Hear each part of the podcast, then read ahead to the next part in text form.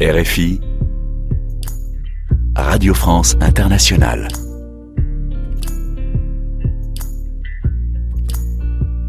Это подкаст русской службы Международного французского радио РФИ. Меня зовут Анна Строганова, и это вторая часть репортажа РФИ из Варшавы.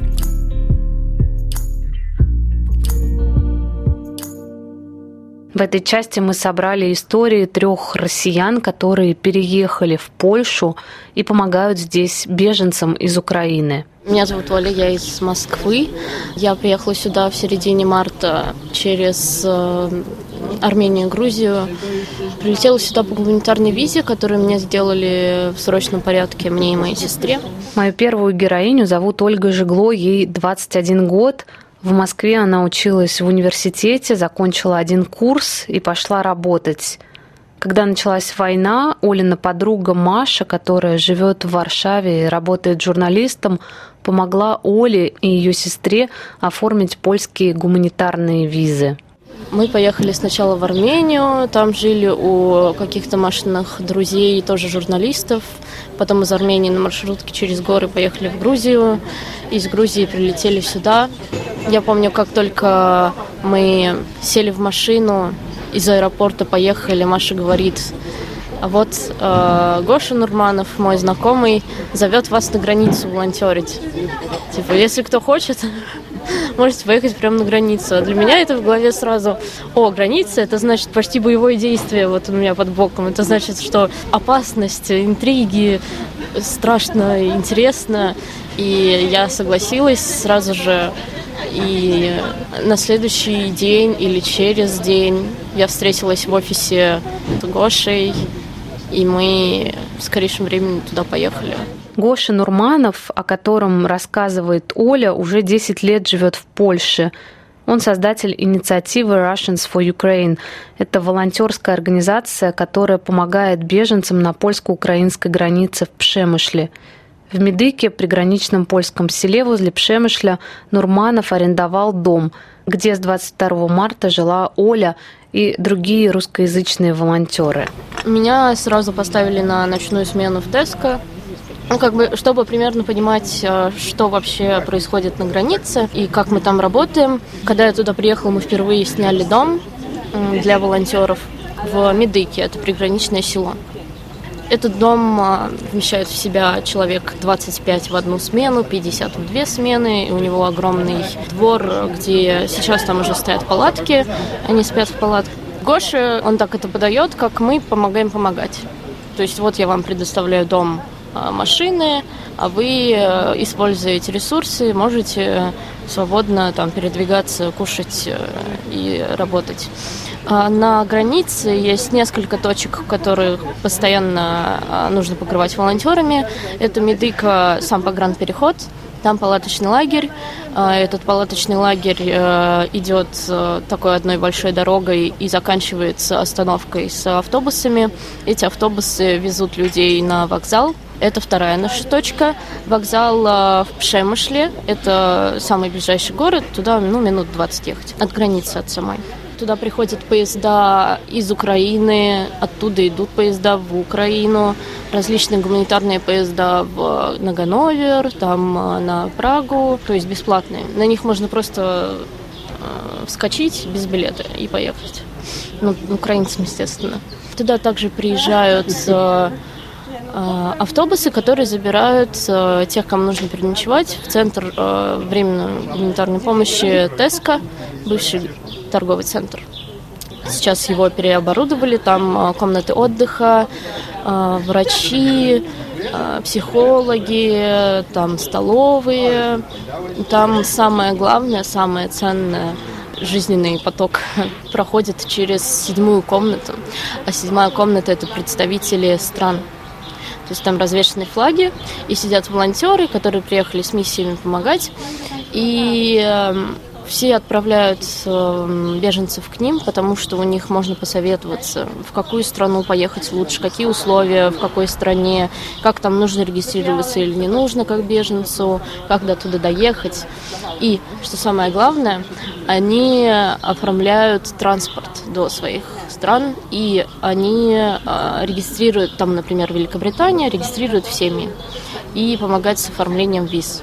Это очень удобно, и там очень классные ребята сидят. А наша задача в основном э, это помогать с переводом. Как первые волонтеры, которые встречают людей, бегущих от войны, мы э, ценны тем, что мы говорим на их языке. И тот э, шок, который они пережили, на него не накладывается еще и то, что они не могут как-то изъясниться, объясниться с людьми, и им никто не может объяснить, что им дальше делать, куда идти. Мы помогаем информационно и координационно. У нас э, большая сеть чатов в Телеграме, где поступают какие-то сложные кейсы, мы их обсуждаем, решаем, много связей там по странам. Сейчас уже такая ситуация на границе, что больше людей идут обратно в Украину, а те, кто выезжает из Украины, это уже сложные кейсы э, инвалиды, раненые, э, те, кто не мог уехать в начале, но смог сейчас. И это очень тяжелые кейсы, которые разбираются неделями, с которым там нужно договариваться с э, больницами в других странах, оформлять документы, свидетельствовать их травмы. Какая-то очень сложная логистика происходит, как их довозить, если они не могут ходить. В общем, сейчас уже последний, наверное, этот месяц, июнь, мы просто большими командами из разных стран разбираем общие кейсы с этими семьями. И я сейчас, когда уехала из э, Медыки и перестала работать с Russians for Ukraine, это было в начале июня, я э, присоединилась к немецкой группе волонтеров, которые помогают э, людям-инвалидам, в основном детям. Я помогаю дистанционно. И так получается, что у нас все друг друга знают, каким-то образом. И если у тебя есть большая база знакомых, то ты более эффективно сможешь решить вот эти сложные кейсы. Потому что ты знаешь, к кому обратиться, если тебе нужно в Швейцарию, если тебе нужна ожоговая клиника именно, если тебе нужен транспорт. И какой транспорт? Скорая, либо легковая машина, либо большая машина, либо автобус, либо заказать автобус платно, либо тебе нужен спонсор, чтобы оплатил этот автобус, либо тебе нужны вещи в Германии откуда-то достать. В общем, все это решается огромной вот этой сетью знакомств. И даже если ты не какой-то большой блогер, который может кинуть клич в Фейсбуке и собрать сумму денег, что очень полезно, ты все равно все это можешь решить, потому что ты в, этой, в этом супе варишься.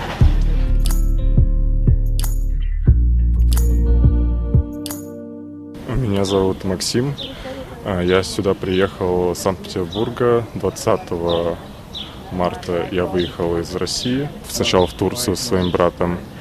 А, вот, и потом оказался здесь, в Польше, 4 апреля уже.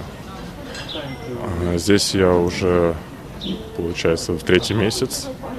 Волонтерю на границе. Помогаю украинским беженцам отправить их в другие страны. Получается, я как логист работаю.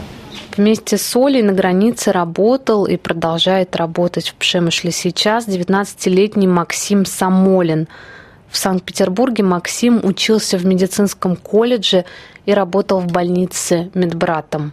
После войны мы с братом поняли, что больше нельзя оставаться в России. И за две недели буквально я забрал документы с колледжа, уволился и вот уехали с братом сначала в Турцию, вообще не зная, что будет дальше. Я э, сделал э, обычную туристическую визу финскую, так я в северо-западном регионе жил. Нам очень легко делается финская виза. И я буквально за неделю перед отъездом э, сделал эту визу. И думал, она вот пригодится. И оказалось, да, пригодилась. Потому что вот когда в Турции я уже жил, я как-то услышал, что можно уехать из Стамбула в Варшаву и волонтерить я вообще не знал, куда я поеду, как. Просто купил билеты за, за три дня до вылета получается, и вот полетел сюда. Подумал, это самое максимальное, что могу сделать для украинского народа, приехать сюда и волонтерить им, помогать обустраивать здесь жизнь. Да, так что я сюда приехал именно с целью волонтерить. Как проходит этот опыт, э, как он э, менялся, потому что я понимаю, что сейчас вообще совсем другая ситуация, чем несколько месяцев назад. Э, как это? Ну, сейчас очень уменьшился поток. В основном все едут обратно в Украину. Вот, и больше уже, наверное, Ольга говорила, что разбираемся с конкретными людьми, то есть берем там контакты и проводим прям до страны. То есть с самого последнего вот я сейчас как раз э, ищу деньги для того, чтобы людей отправить в Ирландию. А когда я приезжал, это было, конечно, очень тяжело морально смотреть на этих людей. У меня прямо, прямо я слезился. Ну, очень тяжело было находиться в этой обстановке. Ну, со временем, конечно, выработалась она психологическая защита. Более-менее легче стало. И что вам этот опыт дал, как он вас э, изменил? Потому что это, наверное, такой переворачивающий всю жизнь э, опыт, когда ты с таким сталкиваешься. Ну, это правда, да. Мне очень э, сильно перевернула жизнь. То есть у меня была спокойная жизнь, а там у меня были какие-то планы. И после 24 февраля все оборвалось. И вот, изменилась очень кардинально моя жизнь да, здесь.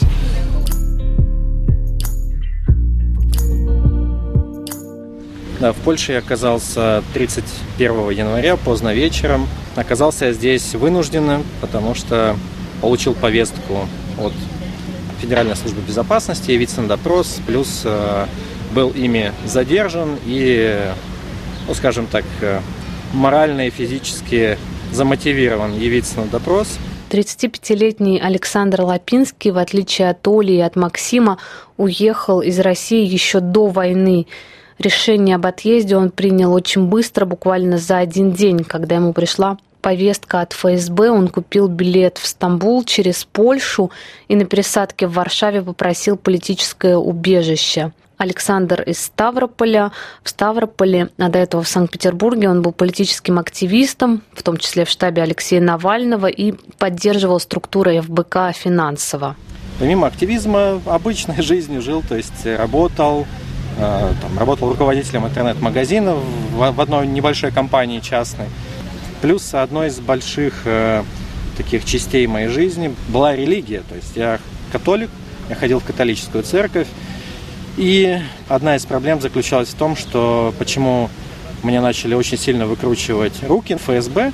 Дело в том, что они узнали, что я верующий человек, что я хожу в католическую церковь, а так как э, Большинство священников в России это иностранцы, то есть это католики из других стран, в основном поляки как раз таки. Для них э, это был огромный интерес в том, чтобы, опять же, собрать какую-то большую информацию ну, о священниках, о католической церкви, о ее деятельности на территории России, представить это все в таком свете, что это такое влияние Запада, влияние там, Ватикана, как аффилированного там, с Европейским Союзом, с западными ценностями на молодых людей, ну и не только молодых, и в России. То есть это как вмешательство во внутренние дела России, хотели все это представить именно так, чтобы там, ну не знаю, депортировать, может быть, там священников, но это была очень такая большая угроза и для меня, и для моих братьев по вере, поэтому одной из причин принятия такого решения, что я бежал, была вот давление по религиозной линии как раз таки. Прадед Александра был поляком. В 1937 году он был арестован, признан виновным в участии в польской контрреволюционной организации и расстрелян.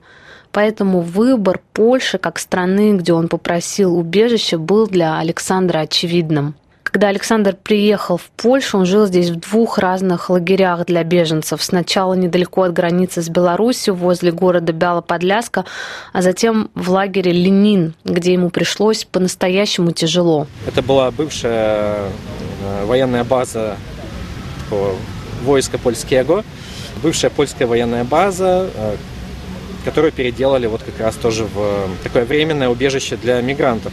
И там было просто небезопасно даже находиться мне, как э, христианину, как католику, потому что там было очень много мусульман, э, таких достаточно агрессивные ребята из Сирии, из Сомали, из Ирака, из Чечни в том числе. И там были установлены такие шариатские порядки, да, нельзя было надевать шорты, нельзя было заходить на кухню, когда там были женщины мусульманские, потому что они без сопровождения мужчин, но этого нельзя. Нельзя находиться рядом с ними другому мужчине. Вот. И мои соседи по комнате, там, белорус один рассказал, что одного даже парня очень жестоко избили прямо там ну, в, душ, в душевых, в туалетах за то, что он отказался от этих правил и носил шорты. Александру помогли польские католики. Его приняла католическая семья и временно предоставила ему комнату в доме в поселке Стокладске в полутора часах езды к востоку от Варшавы. Там Александр познакомился с украинскими беженцами и стал преподавать украинским детям английский язык. Когда я уже переехал а, вот к этой семье католической, в комнату, в доме, в их доме, там женщина в этой семье, она работает учителем, и тот человек из Opus Dei, который мне помог, женщина, она тоже работает учителем. Они коллеги, работают в одной школе, скажем так, в одном лицее. Вот. И э, я как-то думал, как вообще, что я могу сделать для этих несчастных людей, для украинцев, потому что я нахожусь далеко от Варшавы, то есть я мог бы здесь пытаться как-то им помочь, потому что большинство украинцев русскоговорящие, я сейчас учу польский язык, и то есть, ну, хоть как-то мог оказать им помощь там, элементарную в навигации по там, вокзалу железнодорожному, там, покупке билетов. То есть это я мог сделать, но мне было очень э, ну, логистически очень неудобно и экономически ездить в Варшаву, допустим, каждое воскресенье. Это ну, достаточно выходило дорого, с учетом того, что я фактически потерял там все свои сбережения, там, доступ к счетам в России и так далее. И ну, живу здесь ну, на такие на скромные, скажем так, деньги, которые у меня есть. Эти учителя, они предложили мне помогать украинским детям, которые сейчас учатся в польских школах и испытывают колоссальный стресс, э, начиная от того, что им пришлось да, бежать из э, своей страны. Они в чужой стране, они не знают язык. И да, вот несколько человек, э, несколько детей украинских, они выбрали английский язык как второй язык в школе, в польской, и им потребовалась помощь в изучении этого языка так как по образованию я являюсь э, лингвистом-переводчиком и преподавателем иностранных языков, хоть у меня и не было возможности какой-то получить большую практику языковую, но я стараюсь из тех знаний, которые у меня есть, помочь этим детям. Мы учим, там, с одним ребенком мы учим только алфавит, простые слова, направления, вопросы и так далее, числа. И с одной сейчас девочкой 15-16 лет – уже более сложные переводим тексты, задания, которые им дают в школе. Это дети, которые э, приехали из разных самых э, уголков Украины. Что это за семьи, за люди? Да, мальчик, которому 10 лет, с которым мы учим алфавит, Гриша, он приехал с мамой. Мама работала в полиции, и она была кинологом. И у них в Украине было две больших собаки – которые обучены поиску наркотиков. Такие специальные собаки полицейские, которых она ну, не смогла просто оставить. Они из, из Херсона э, убежали. То есть они взяли две собаки, несколько котов, вот мама и сын. А отец этого сына, он сейчас защищает Украину в рядах э, Сбройных сил Украины. Вот. Надеюсь, что с ним все будет хорошо.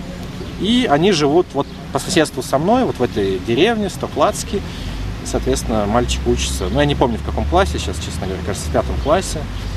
Вот, и учим с ним английский язык. А девочка, 16 лет, Юля, она из Кривого Рога. Вот, также была вынуждена бежать с мамой, потому что на них э, падали бомбы. И, ну, также вот она временно сейчас живет э, в городе Щедлице и учится учится английскому языку. В общем, истории очень сложные, потому что поначалу, конечно, люди относились с недоверием к тому, что узнавали, что я гражданин России, что я приехал из России сюда. Но каждый раз мы находили общий язык, потому что я э, объяснял, там, рассказывал вкратце свою историю, что я полностью на стороне Украины в этой войне, что не, эту войну не поддерживал, однако ну, несут там часть своей ответственности в том, что она вообще есть, эта война, к сожалению, потому что не смог изменить власть в своей стране.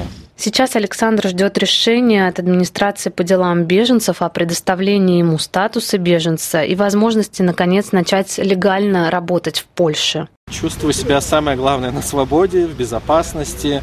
И я очень сильно благодарен всем людям, кто мне помогал, кто помогает сейчас украинцам, в том числе и другим беженцам там, из разных стран.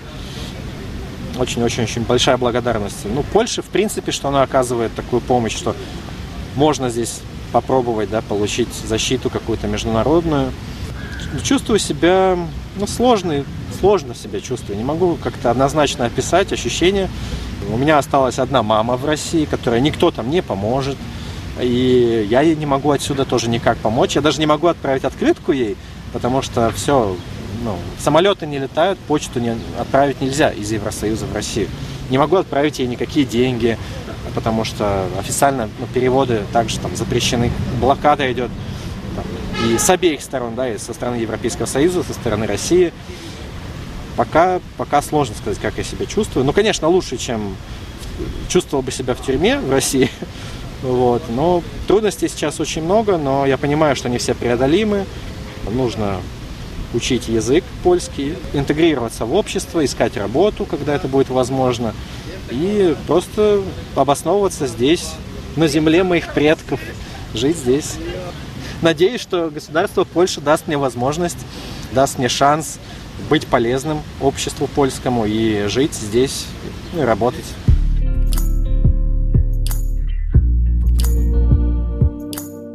Максим Самолин тоже попросил в Польше о статусе беженца. Он уже начал учить польский язык и надеется, что сможет поступить здесь в медицинский университет и выучиться на стоматолога. Вам грустно от того, что вы в Россию не можете вернуться пока?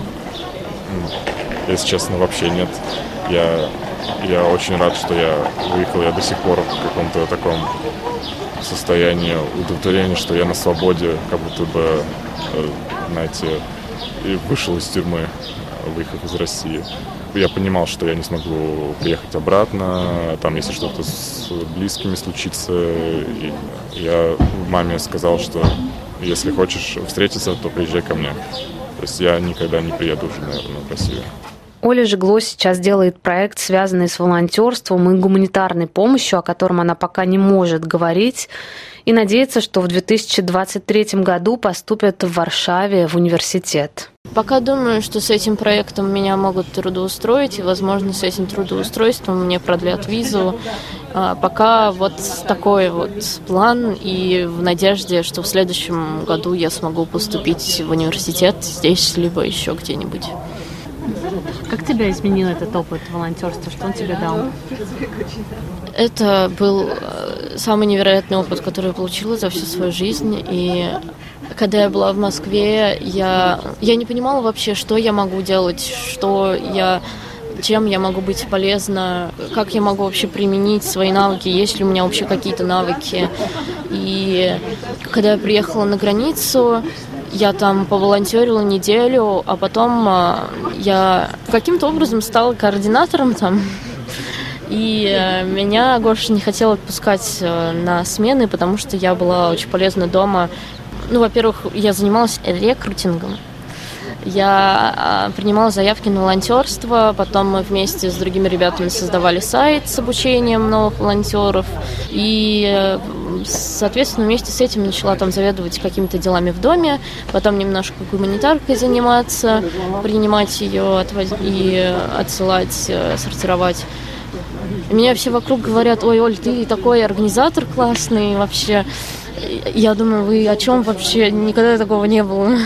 Как это так? Э, узнала себе новое, что вот в такой части менеджерской стезе я как бы могу использовать какие-то свои врожденные, наверное, навыки.